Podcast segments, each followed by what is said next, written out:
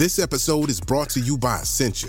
A better you starts with better hydration. Essentia is on a mission to inspire people to do what matters most. Their proprietary ionization process transforms water from any source into ionized alkaline water, providing water that's 99.9% pure with a pH of 9.5 or higher. Essentia overachieving H2O, the number one ionized alkaline water. Shop now. Another day is here, and you're ready for it. What to wear? Check. Breakfast, lunch, and dinner? Check. Planning for what's next and how to save for it? That's where Bank of America can help. For your financial to-dos, Bank of America has experts ready to help get you closer to your goals. Get started at one of our local financial centers or 24-7 in our mobile banking app. Find a location near you at bankofamerica.com slash talk to us. What would you like the power to do?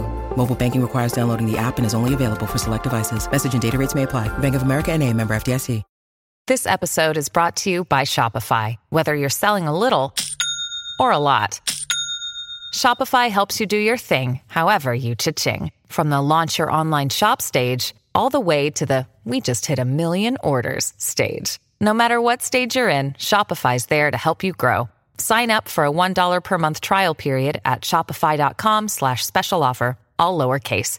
That's shopify.com slash special offer.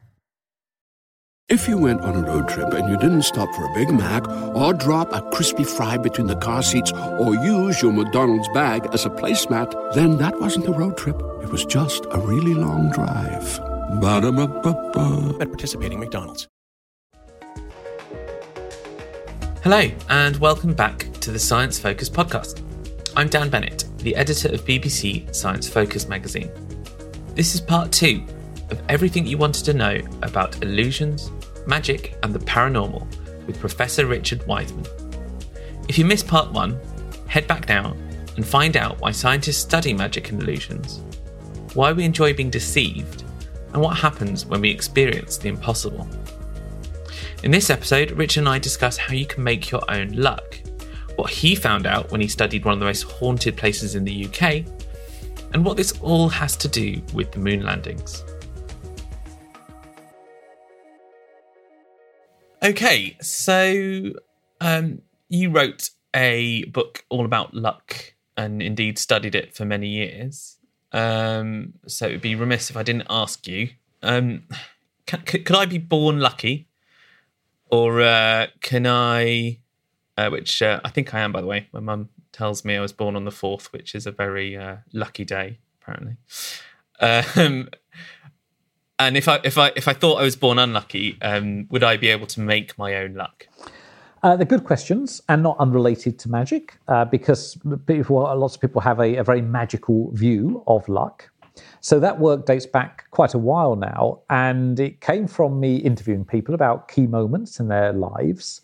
And they'd often say, "Oh, I'm a lucky person," or you know, my my partner is un- extremely unlucky, or whatever. At that point, no one had done any research into luck. They'd sort of dismissed it as kind of superstitious nonsense or just chance. and so I started to look at the psychology of it. We worked with about a thousand exceptionally lucky and unlucky people. And we could see that for the most part, not true of everyone all the time, but for the most part, people were making their own luck by the way they were thinking and behaving. And so to them, it did look like magic in their lives that they would always get loads of opportunities or, you know, uh, always fall on their feet or whatever. But we could see that lucky people were creating those opportunities. They are very well connected with others. They are very resilient when bad things happen, they would bounce back. Um, they're very optimistic, and, and so that optimism would become a self fulfilling prophecy, and the opposite with unlucky people. And then we did a series of experiments known as Luck School, where we got people to think and behave differently. And yes, you see changes to their, their self perceived luck. So what, what yeah, so what, what you can do is change how lucky people feel, and that has a big mm-hmm. impact on their lives. What it will have no impact on at all is them going to the casino or buying a lottery ticket. That's chance. and there's, you know, we, we, we you can't be great if you could, but you, you can't get people to be more likely to win the lottery except by buying more tickets. Even then, the gain's quite marginal. Um, but you can get them to be luckier in life. And, and so that was my, my focus there. And so, just to, to dig into that uh, a, a, little more, um, so So you you you took people who you know felt like their whole life they had been unlucky, and you took your learnings um, from looking at these two groups of lucky and unlucky people, and you taught the unlucky ones how to you know make their own luck in the world. That's right. And can, can you talk a little bit about how you you know what, what were the things you were teaching them well I, I, think again it comes down to assumptions what, once you start to see the world in a certain way you assume that those assumptions that worldview is somehow the truth so uh, a scenario that we'd, we'd, we'd give them um, would be something like imagine uh, you're standing in a bank in bursts a robber they've got a gun they fire a shot and the bullet hits you in the arm are you lucky or unlucky now, the unlucky people would just look astounded. And they just go, I've just been shot in the arm. Of course I'm unlucky. Why? What is the point of this experiment? the lucky people would go, My goodness, another lucky day. You know, that bullet could have hit my head, could have hit my heart. You know, if it's a big raid, then maybe the media are covering it. I'll sell my story, I'll make some money, and so on. So when you point out to the unlucky people, there's another way of looking at that. If instead of every event that happens to you, you think, well, it, it could have been better, which is what unlucky people do, that bullet could have missed me altogether.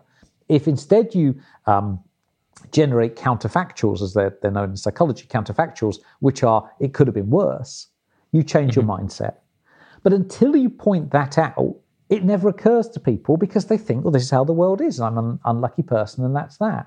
So it's kind of common sense, but like the old adage goes, common sense often isn't very common. And, and often you, you do have to point it out. Then, once people use that technique of generating those counterfactuals, uh, they become more resilient. And therefore, people want to be around them. Now they're a little bit better connected. Now opportunities start to come their way. So, change isn't difficult if it's the right type of change based on good scientific evidence. And this um this this is something that struck me actually when I um first read about some of your work in this area, um, particularly uh, you know the example you just talked about uh, with the the bank robbery, uh, and how how how we are able to sort of uh, frame our own experiences, I suppose. It, it did make me wonder the question why, and I'm probably going to ask you this question again later as well. Why or, or should we be teaching this kind of stuff in school? So I'm, I'm quite passionate about this. I've spoken about this many times. We absolutely should. So, so we teach kids, you know, maths and English, all these these things. And of course, we should be doing mm. that. And then we let them out into the world with with often very poor life skills, the sorts of things that psychologists know about, particularly in an area called positive psychology, about how you um, become happy, how you retain that happiness, how you use optimism, um, I mean, right the, the moment, uh, you know, understanding how to remain optimistic is really important. And people think, oh, it's just mm-hmm. positive thinking. You know, just just uh, cheer up, um, just expect tomorrow to be better. And you think none of that is true. You know, you, you, need to have global hope at the moment. But if tomorrow is going to be mm. another rough day, you don't want to be thinking it's going to be a better day, and that's a disappointment, and the day after that's a disappointment, and, and so on. And so there's a huge difference between what's called global optimism and day to day optimism. People need to know this stuff. It's really important. And for some reason, we leave it to the self help books for the most part to tell us. A lot of that stuff isn't scientific. It's just some practitioner going, oh, this seems to work, or try that. And it seems to cr- a crazy state of affairs to me. So I, I would love to see psychology, that type of practical psychology, taught in schools. Yeah. Hmm. And certainly, as you said, um, in the state we find ourselves in now, it could be, you know, quite powerful, giving people the tools to kind of at least understand their own thoughts and, and their own mind to a better yeah, detail. That, that, that's right, and, and and understanding about anxiety and how you you deal with that, mm. um, and and also how you. So, so the one thing that I think we are astonishing at, and this gets back to some of our earlier discussions, is change. We are phenomenal at adapting to change. And, and so that's why I have hope about the, the, the, current situation. I think the world that emerges may well be very different. And but I've, I've hoped that it will be a possibly a better world. We are very, very good at changing. We have very, very plastic brains in that sense. We learn.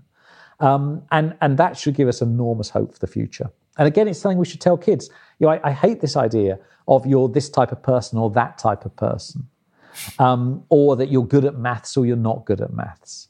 You know, it's crazy. All this stuff that, that's around growth mindset at the moment is, is wonderful. Just as telling kids, you change. You might not like maths at the mm. moment, but maybe you will in a couple of years' time. We change, we learn. That's what makes life interesting. Yeah, you're right. I hadn't thought of it in that kind of window of we do seem to um, have a habit of setting kids in stone at a very uh, young point in their life. Absolutely, and it gets back to magic. It, it's it's it's about putting people in boxes and putting ourselves mm. in hmm. boxes. And what magicians do is they come along and go, you know, all those assumptions, they're just assumptions. They're not true, and and that you have great potential. Um, so I, I, think that's the, the, those are the sorts of messages I like to hear. Okay, so I'm going to go back uh, just a little um, to something you uh, just mentioned, just to clarify, because I think luck um, did seem quite popular on Google. Uh, I wonder why. um, and that's and that's you touched on it. So so I can't I can't you know take the uh, teachings from your you know from your research and um, go out into casino. I can't I can't make my odds any better. Um, well, you can definitely you can definitely try and let me know how it goes. Um, but they're they're quite they're, they're nice buildings. Uh, normally they're quite plush buildings. Are they? Um, well, they're, they're, they're, you know if you go to Vegas, some. you know they're very nice, and some of them. Um, and that that's they're not they're not built uh, on uh, on what they're earning from the winners. Put it like that. Uh, so um, yeah, if if you go to casino, uh, then yeah, the odds obviously are against you. That's how the whole system works. And no matter mm-hmm. how optimistic and positive you are, it won't make any difference at all. In fact, it may be against you because you get this gambler's fallacy where you lose the money and think, well, then I'm going to win, uh, you know, big next time and, and so on. So, no, I, I think avoiding those and, and focusing on, on luck in life is probably a better way forward. Okay, so I'm going to move on to another area of study that you've you know spent spent a, a, fair amount of time in, especially there in uh, where you are in Edinburgh. Um, you study seances. Uh, now, you know, again, you might ask, why are you studying seances as a scientist? What's that all about? Perfectly reasonable question. Um, so, yes, yeah, so I studied the paranormal actually for a long time. Uh, so, the Koestler uh, Chair of Parapsychology at Edinburgh University. And uh, I was always very skeptical about it. Most magicians are quite skeptical about such matters. But I was interested in how psychics and mediums persuade us they're in touch with the dead or, or whatever. And that's a whole different type of deception. It's all quite fascinating. But then I read about Victorian darkroom seances, where mm-hmm. uh, in Victorian times, uh, before television, when it was all a lot more interesting in the evenings, uh, they would make the room very dark. They'd have uh, luminous dots on objects. You place those in the middle of the table. They'd hold hands. Often there'd be a medium present, and these objects would fly around the room. And there is a whole genre in magic about how to do those tricks. So I looked up all of that stuff. And I looked at it and thought, really? I mean, really? That's going to fool anyone? Because uh, the techniques are very simple. And mm. I just didn't believe it. So I thought, let's stage my own experimental seances because if it fools us nowadays, it probably would have fooled us in Victorian times. So we used traditional techniques uh, to fool modern day audiences, and people walked out not having any clue how we did it. So these techniques absolutely work in the emotionally charged atmosphere of the seance room, and the darkness helps as well. Often people want to believe that you know the spirit world still exists, um, and that helps you as a as a performer. So it was kind of fascinating. I was interested in the, the psychology of the seance room. And so, and what, and what did you learn about this, the psychology of the seance room? What were the uh, probably thing the levers that people were yeah, kind of pushing to to convince um, convince the people in the room that there was a uh, well first, first of all it's actually in a totally dark room you've got no um, context. So you've got a luminous uh, object and it's very hard to tell whether it's moving because you, you've got you can't tell you can't see the table you can't see the surroundings. So if your eyes move a little bit or your head moves often it looks like the object is moving and uh, the Victorian fake mediums knew about that, and that coupled with some verbal suggestion uh, means that you can get some quite big effects. So we would suggest objects were moving, everyone should focus on them, and then lo and behold, about around about 40% of people would report movements after the, the sounds, where we'd done nothing at all other than suggested it. So suggestion really matters, and belief matters. So when you go and see a magician, you know you're going to be fooled. You don't sort of have an open mind in that sense, and so the tricks have to be pretty good. When you go and see a medium or a psychic, you want it to be true. And so you kind of cut them quite a lot of slack. And so the, the tricks are nowhere near as good, but they have a bigger impact because you're just not looking for a, a, a trick. Mm. You know, in the same way as, you know, you don't go to your doctor and kind of go, what's the symptoms? And go, well, you know, you tell me, I'm, I'm going to sit here and not tell you anything. Um, you know, you, the two of you work together to, to create a diagnosis. And that's very similar to going to a psychic. You want it to be true. The two of you work together. And in some, in some ways, of the psychic, the sitter, the person going, does more of the work than the psychic. In a sense, they should be hmm. charging the psychic for the session. and um, so, so you're up there in um, a very haunted part of the country. Um, you know, can can you can you give me a definitive answer as to whether ghosts exist? Then uh, I think I can, and I don't think they do. Uh, so oh. I know, I know. I'm so sorry. I so I've worked in many haunted, allegedly haunted places. I was hoping for the unexpected answer. There turns out um, there, there's um, no, sorry, yeah, it'd be great, wouldn't it? Um, so yeah, so I worked in Hampton Court uh, Palace, which is allegedly haunted, oh, which was great. We're the first Ghostbusters, as it were, to be called into a royal palace. Fantastic. That's a good way to get free rent. Uh, yes, we stayed there for ten days. It was amazing. Uh, and they have a part of the palace called the Haunted Gallery, which the, the first clue is in the, the title. Um, and the, people have had lots of weird experiences there. So we did some experiments there. And then with the underground vaults in Edinburgh, which allegedly haunted, with experiments there. And what we saw in each case was that actually there is something to the claim that people do have weird experiences in these places, even if they don't know the reputation of them. My guess is that those are environmentally driven. So, one hypothesis is about uh, ultrasound, very low frequency sound waves, which cars can produce and air conditioning systems can produce, and they kind of make you feel very uneasy, but you can't hear them. And it's possible that haunted locations have a large amount of that. So, we looked at that and did experiments into that. So, yeah, unfortunately, um, I'm not a big believer in ghosts. I'm sorry. Hi, sorry, I'm just going to interrupt for just a second to tell you about a new subscription offer we've got going for BBC Science Focus magazine. It's six issues for $9.99. It's great value, and it comes straight to your door, which is ideal in these strange times. Don't miss out because we've got some great issues coming up. We're soon going to be digging into the science of dogs, and we're going to be finding out whether life could have started around black holes. And we've even got a behind the scenes feature coming up about the UK's next moon mission. To get the offer, head to www.buysubscriptions.com forward slash science focus spring podcast offer. Anyway, back to the show. And you've also, uh, in the in this sort of uh, the last bit of your uh, paranormal experience, I suppose, um, you've you've looked into ESP, uh, extrasensory perception. Is that? Uh, that's yes, yeah, that's right. Yeah, yeah. yeah. Uh, sorry, just uh, sudden. What does ESP stand for? um, my my memory. I'm sending it to you now. uh, oh, I got it! I got it. Magic. Uh, now I remember. So that's what.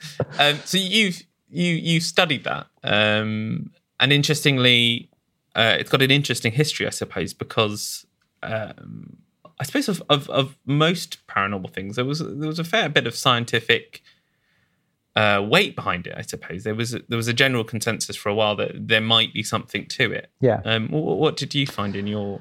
Uh, it is a really interesting literature and a much better literature than most skeptics would uh, would think. So yeah, it goes back all the mm-hmm. way to, to Victorian uh, scientists doing these studies. Um, I was always very skeptical of it and I thought it was due to, I mean, it's, you say extrasensory perception. The other joke is error someplace, is the uh, other gag that some people use. I thought it was down to errors. And so I did some uh, research into that, then went drifted away from it. And then a psychologist and parapsychologist called Daryl Bem uh, did some research where participants in his study seemed to be able to see into the future. So I tried to replicate those studies and couldn't replicate them. And then we couldn't publish those null replications because journals like to carry positive findings. So we struggled to replicate them, but eventually, uh, sorry, struggled to publish, but eventually we, we did. And then because of uh, Daryl's kind of high profile studies, other psychologists started to look at his methods and criticize them and go, hold on a second, you're sort of doing lots of analyses there and you've got lots of hypotheses you're not telling us about, and, and so on and so forth. I think some of those criticisms are true. And then other psychologists went, hold on a second, that may be true of parapsychology, but it's also true of psychology. And in psychology, it's very difficult to publish replications that didn't work out. So it's all right us criticizing parapsychology, but what about psychology? And that's led to what's now known as the replication crisis. That lots of psychological findings don't replicate, and lots of these errors that parapsychologists are making, psychologists are making too. So weirdly, parapsychology has changed certainly the face of psychology and possibly science, um, but in ways it didn't anticipate. Not because it's found a new psychic force, but because methodologically it's exposed flaws that were present in, in lots of psychology experiments. Mm, I didn't realize that was that was where the uh, replication crisis had sort of part of it had begun. Oh, that, absolutely, yeah. And and so now that's led to what's called registered reports, which is um, scientists and psychologists in particular have to register their experiment beforehand and what analyses they're going to carry out in order to prevent some of these errors. Now, parapsychologists have been doing that a very long time because they, they realized that that was a problem very early on. But it's only really in the last couple of years that's come into psychology. So this fringe area uh, has had a massive impact on the mainstream. Okay. Um, so I want to move on now uh, to something you've talked about uh, before, which is sort of your latest uh, focus of interest with the big, uh, obviously, anniversary of the uh, Apollo moon landings having just passed. Mm. Um, what you know, I think I think you've you've hinted a bit, hinted at it, but um, you know, there is a link. Uh, I didn't see it actually until you you know we started talking that the link between the moon landings and Apollo and your other sort of fields of study. What's can you talk to me about the relationship there between those well, two? I, I actually hadn't realised that link either. So, I, so more most recently, I've been writing sort of self developmenty, evidence based, but still self development stuff. And so mm-hmm. um, I was talking to a friend of mine, uh, Helen Keen, who's a comedian, but also a, a sort of huge oh, yeah. Apollo uh, and space fan. And this was a few years ago. And we're talking about all the technology that's come from the moon landings. And I said, and it's just a it's just a comment off the top of my head. I said, well, what about the mental technology, the mindset that got us onto the moon? And she said, oh, I don't think uh, anyone's really done very much on that.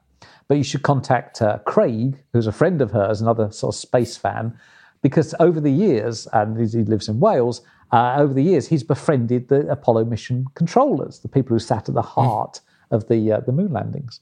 So I contacted Craig. He put me in touch with all the the uh, mission controllers, and they hadn't really been interviewed about the mindset. And as I started to conduct those interviews, I realized this very strong linkage with magic and, and with the, the paranormal in that sense, in that, boy, was it an impossible dream. It was ridiculous in 62 to think you're going to put a person on the, moon when you've only got a rocket that's going, you know, a few inches off the ground at best. Um, and so I looked at the Kennedy archives, and it's astonishing. You know, his um, uh, scientists are saying to him, "Well, we could perhaps put a satellite up," and he's going, "Think bigger. We might be able to put a space station up. Think bigger. Might be able to get a rocket to the moon. Think bigger. We might be able to get a person on the moon and back again." And then he says, "By the end of the decade." And so, what do you do when you're confronted with the impossible? And that's what the book is about. It's about the Apollo mindset. And part of it is they brought in, as I said before, people who were so young, they didn't know that it couldn't be done. They never told them how hard it was. And they selected on passion.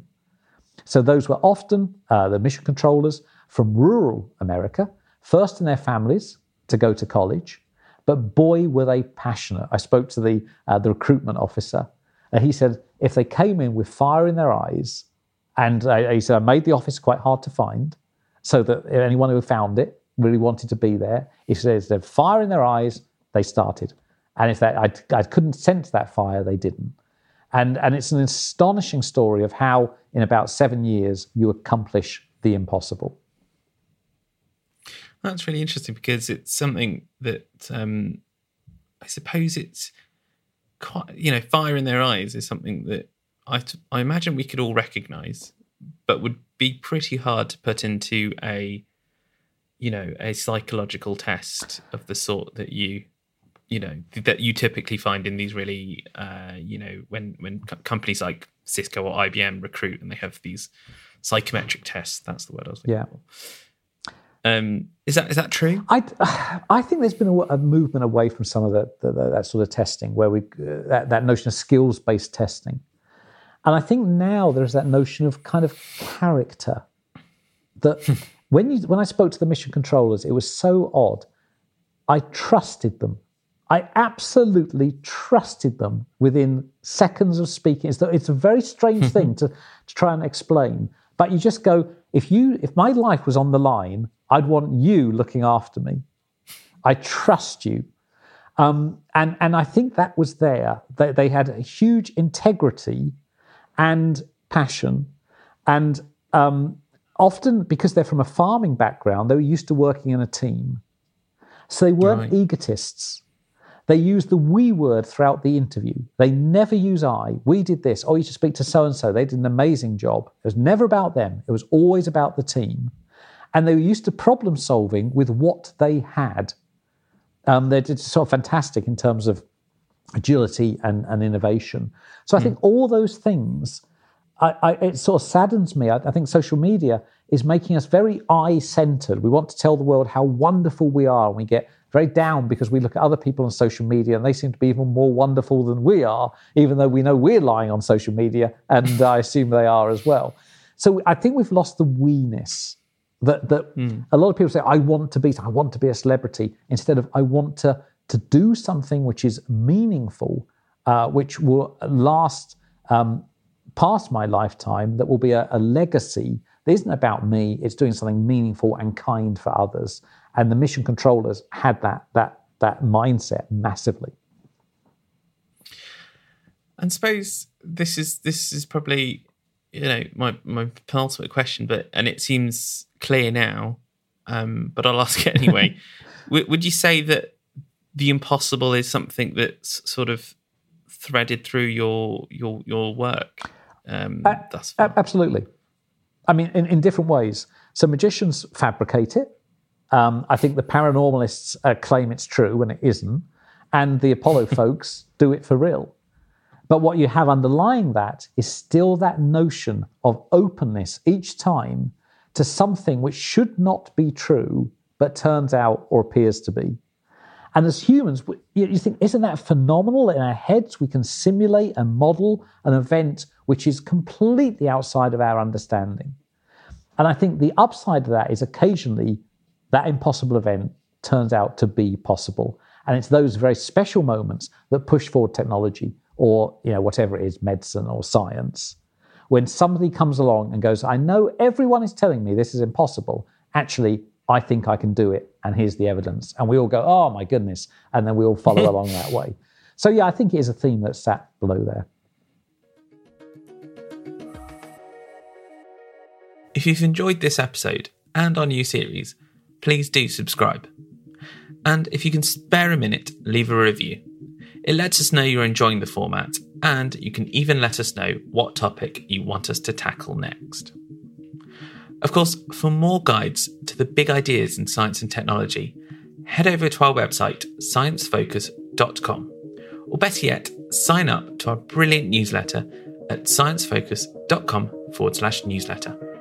Thank you for listening to the Science Focus podcast from the BBC Science Focus magazine team.